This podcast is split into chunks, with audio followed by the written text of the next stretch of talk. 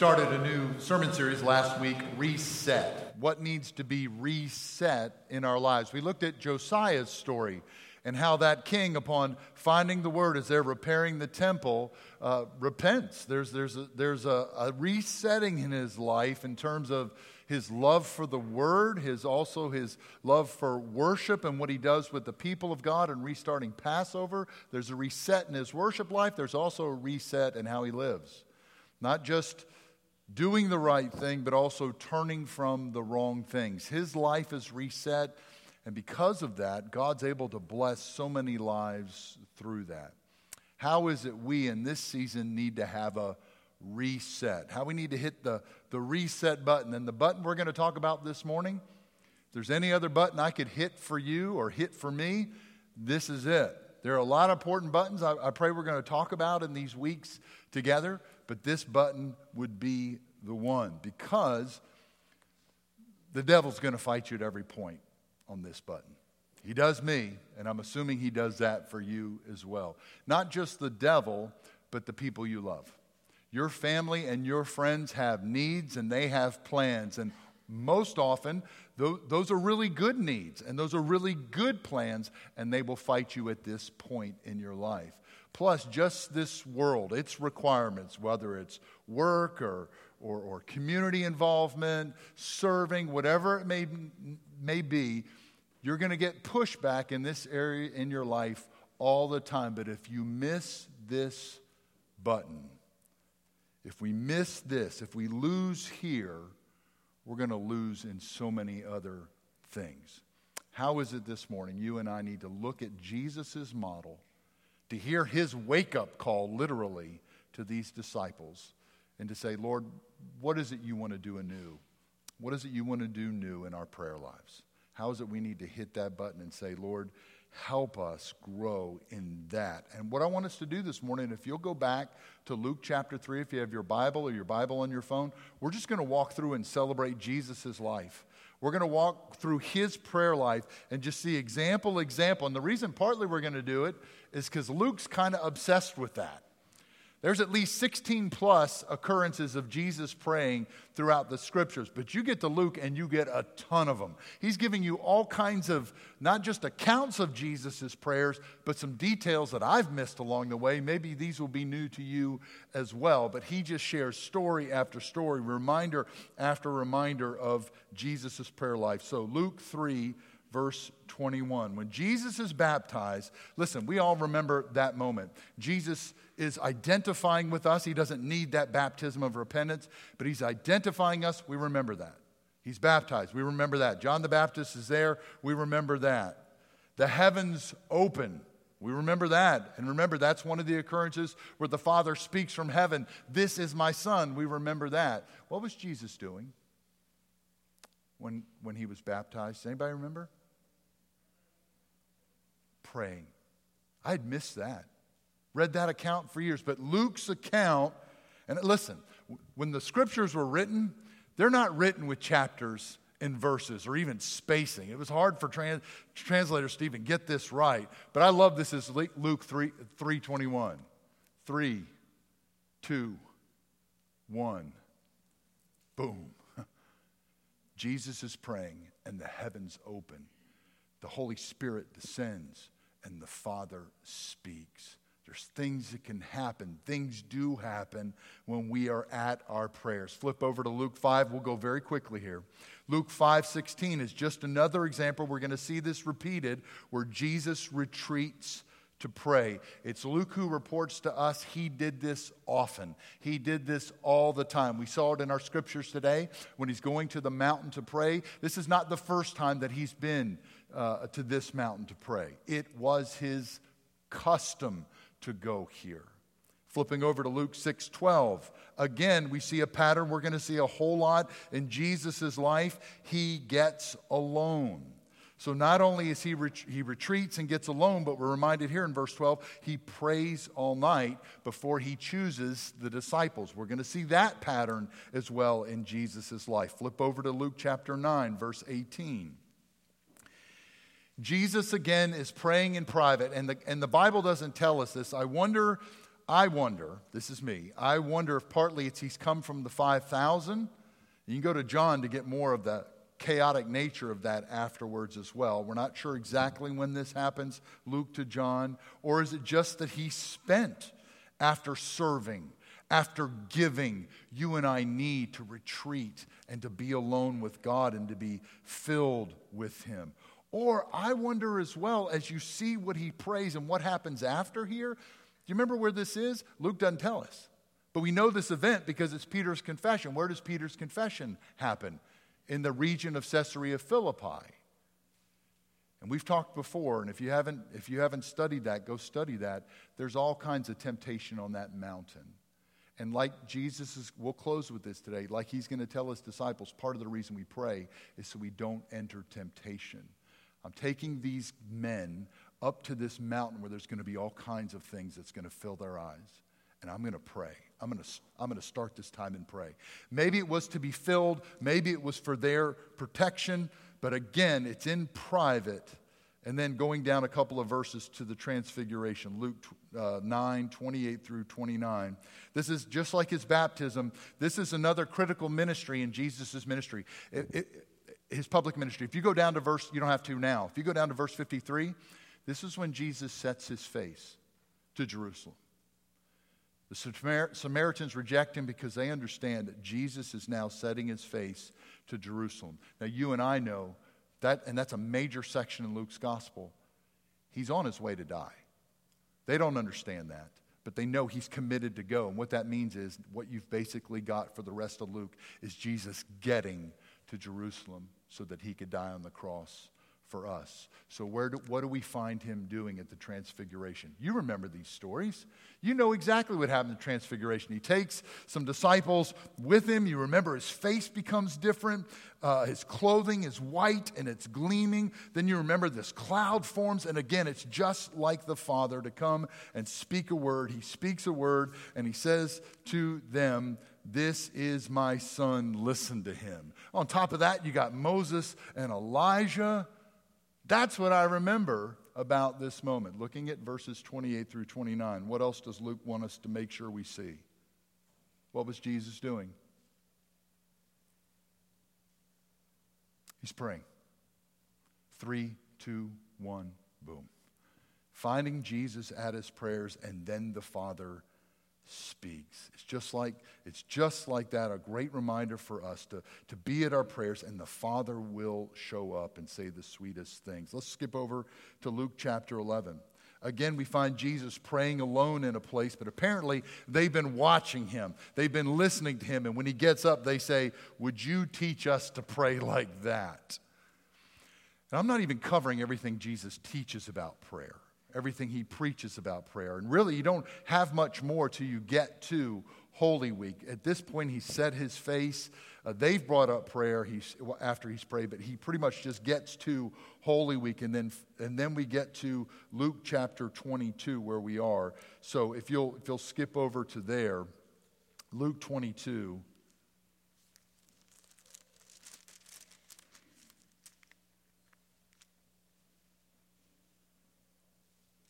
And you have a couple of things here about prayer. Number one, you have, which is a beautiful picture, if you drop down to verse uh, 32, it's one of my f- scriptures that I missed for years, but it's a scripture I need, and maybe you need it today. Jesus tells Peter, You know, the devil's asked for permission to sift you like wheat. But I've been praying for you. That's a word I need. And it's not just a word I need, it's a word we have. That's Hebrews 7, right?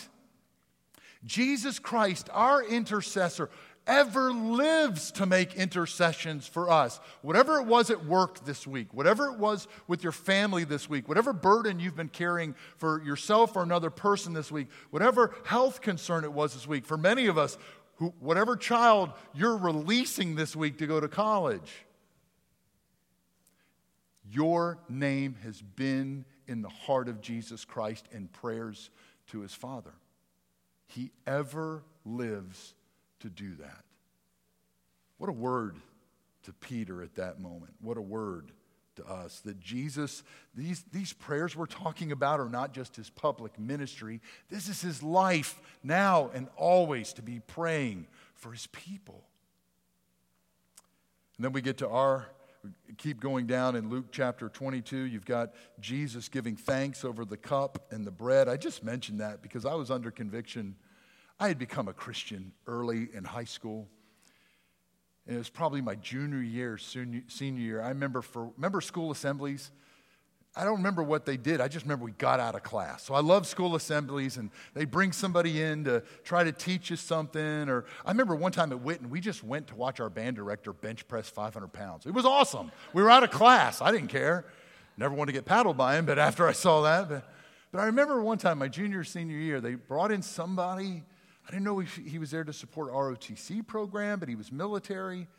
But I remember him standing up in a school, public school, saying, A lot of you kids act like you're tough, and you claim to hold on to the name of Jesus Christ, but you're going to go to the lunch table later today, and you're not even going to say a prayer of thanks to God because you don't want anybody to treat you weird or look at you weird.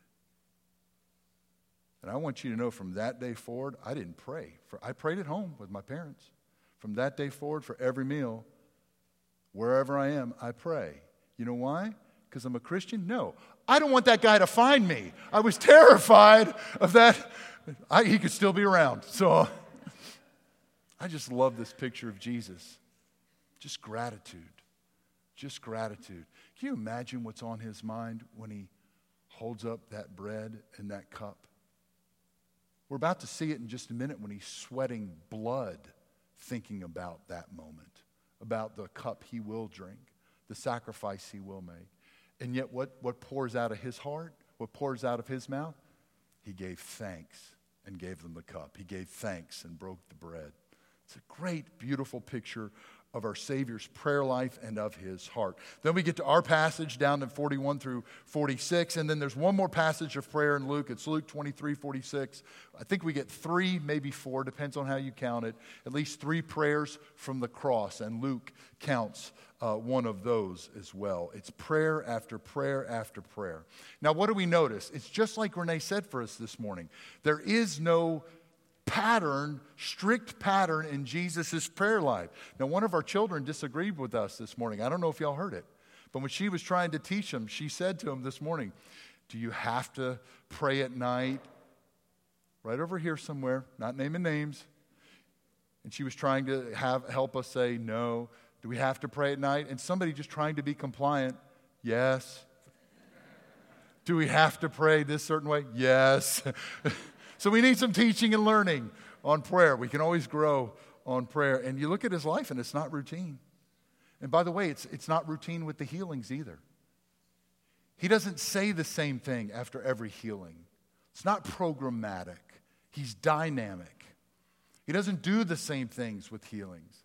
Maybe it's mud, maybe it's go wash. Maybe somebody touches him. Maybe he touches somebody. Or maybe he says, I don't even need to touch them. They're, they're already healed over there. It's never, it's never the same. And that's, that's the beauty and the variety that he offers to us as you watch his prayer life. Sometimes there's formal prayers. Yes, it's his custom to be in the synagogue. It was his custom, Luke says, his practice to go to Passover and to, and to read those formal prayers. Those can be a great help to us. To hear Ben pray today for us and then lead us in that routine of the Lord's Prayer, the prayer of confession on Communion Sundays. Formal prayers, that can be a great help, especially we're going through. And I, I uh, somebody we've read for our new member class would say it's John Wesley would say, sadly, that, that can be the greatest cause of spiritual dryness in a believer's life, is, is, is emptiness in our prayer life. And so sometimes those formal prayers can help us. When we don't know how to pray, follow his model for prayer. I know in one season of my life, I just grabbed Martin Case, my former pastor, had written a prayer guide, and I've got it if you want to borrow it based on the Lord's Prayer. Teach us to pray. Well, here's the model. And I just used that for a year or two, just following that model. But the importance of formal prayers, informal prayers, you see that in Jesus' life. Uh, group time, alone time. And let's just look at these specifics as we close this morning. Go to verse 41 in our passage. He routinely, if you're going to do the math, Jesus routinely prays alone.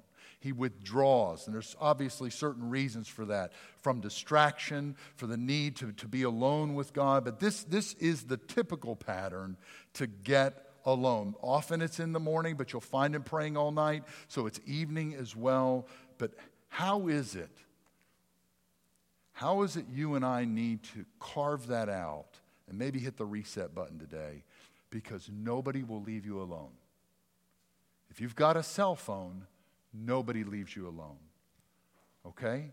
It, it is hard to get a stone's throw away, as this scripture says. How is it you and I need to, to build in some buffers so that we can really have quiet time and alone time and get a stone's throw away? Typically and routinely, Jesus prays alone. But verse 39, if you go back up to 39, he brings disciples with him, and there's many times in which he has group prayer. Usually it's alone, but oftentimes it's with the inner three or with the disciples. And, and, and a Wesleyan scholar has said, just speaking of John Wesley and his commitment to not just private prayer, but to group prayer. Here's what Wesley would, uh, he was commenting on John Wesley's practice. And this scholar said John Wesley joined with Christians often for prayer. Furthermore, Wesley believed that there were insights, experiences, and blessings attainable in a group that do not occur when one is alone. We're going to miss something if we're not praying together in our Sunday school class. We're going to miss something if we don't have an accountability partner that we can pray with. We're going to miss something if we're not praying in our small groups. And listen, I know it's tough to, to pray in, in a group. I, in some ways, sometimes I feel more pressure up here praying than preaching. If I were to say to you, what would you rather do, pray or preach right now? If I honestly asked you, some of you rather get, rather get up here and preach than have to pray in front. It can be awkward. I, when I was at McGee, my first time to pastor, I get invited to a preacher prayer group, and I just went not knowing any better. First Baptist wasn't there. First Pres wasn't there. First Episcopal wasn't there. It was all the non denom groups, and I mean, it was a minimum hour, hour and a half of tongue speaking. Prayer. And I had to come back because I, I was like, I'm not going to chicken out of this. So I'd come back, and it was an hour to two hour, a concert of prayer. But it was a blessing to me. Didn't understand half of it. it was a deep blessing to be with those, those fellow believers and to just pray. That can be an awkward thing to ask, I know. Uh, but there's some things that will happen in our lives that God can only do corporately that maybe we're not hearing when we get alone. Maybe it's a word of correction, but so often it's a word of encouragement we need. We're not going to get it alone, and we need somebody else. Just three quick things as we close. Verse 41, you know this position of prayer. Now, Jesus, you go to John 11 and elsewhere, Jesus, Jesus often stands to pray. So, again, we can pray anytime. So often in worship and prayer in the scriptures, I even heard a preacher say most of the time when you hear somebody praying, they're on their face. They're just on their face. Here we have Jesus kneeling, and it reminds me, and I've said this once before, but I love uh, uh, Felix Supthan, who filled in for a church where I was serving, my first church to serve he filled in. I just, I'll never forget it. And some of us, Mark, we've talked about it. When you feel your knees buckle, let them. When life and weight is on your shoulders and your knees begin to buckle, let them. And fall to your knees in prayer, and the Father will embrace you and be with you. What you see here is a, a beautiful reverence. Yes, He is the second person of the Holy Trinity. But I wonder if, too, just the weight of this moment, he's got to get. He's prayed standing up, He's on his knees uh, before God with his, his str- real struggle, and you see that here. But I missed, I don't want to miss Jesus praying at the Transfiguration. I missed Jesus praying at his baptism. But did you notice what else happened in verse 33 when Jesus is praying here? I remember the blood part, and I remember the cup part, and I remember them falling asleep part.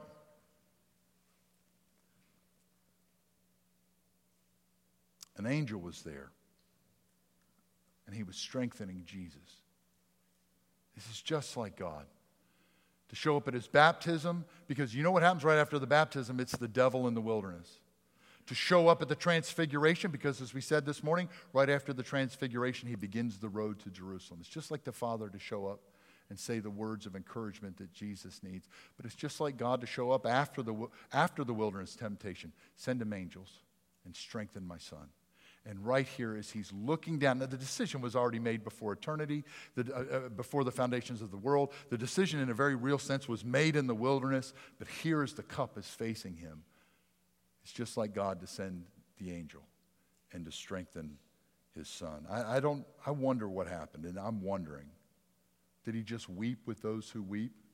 He just weep with Jesus, the ministry that so many of you offer to each other, just weeping with somebody who's struggling? Uh, did, he, did, he, did he remind Jesus? Do you remember when your father said, You're his son? Do you remember that? Do you remember who you are? One of the great ministries you and I will have with our children and with our friends and fellow believers is just from time to time when they're struggling, just remind them whose they are and who they are. Maybe, maybe just the angel prayed, just came alongside Jesus and prayed. But it's just like God. To, when you and I go through it to give us what we need. Uh, I've shared this story five years ago, but I'll share it very briefly with you as we conclude this morning. But um, Sarah's cousin uh, was kind of running from the Lord in, in college and uh, just driving down the street one day and, and felt the Lord just kind of saying, turn right, turn left. It's one of those, many of us have had those experiences where you're just trying to be led by the Spirit, and she ends up at a cemetery. Here's this kid running from God in college. Why would you lead me here? What's up with this? Three, two, one, boom. She said, The Holy Spirit dropped on me that day like he never had before or since. And I just had the peace of God, the fullness of God. Why here? Why here?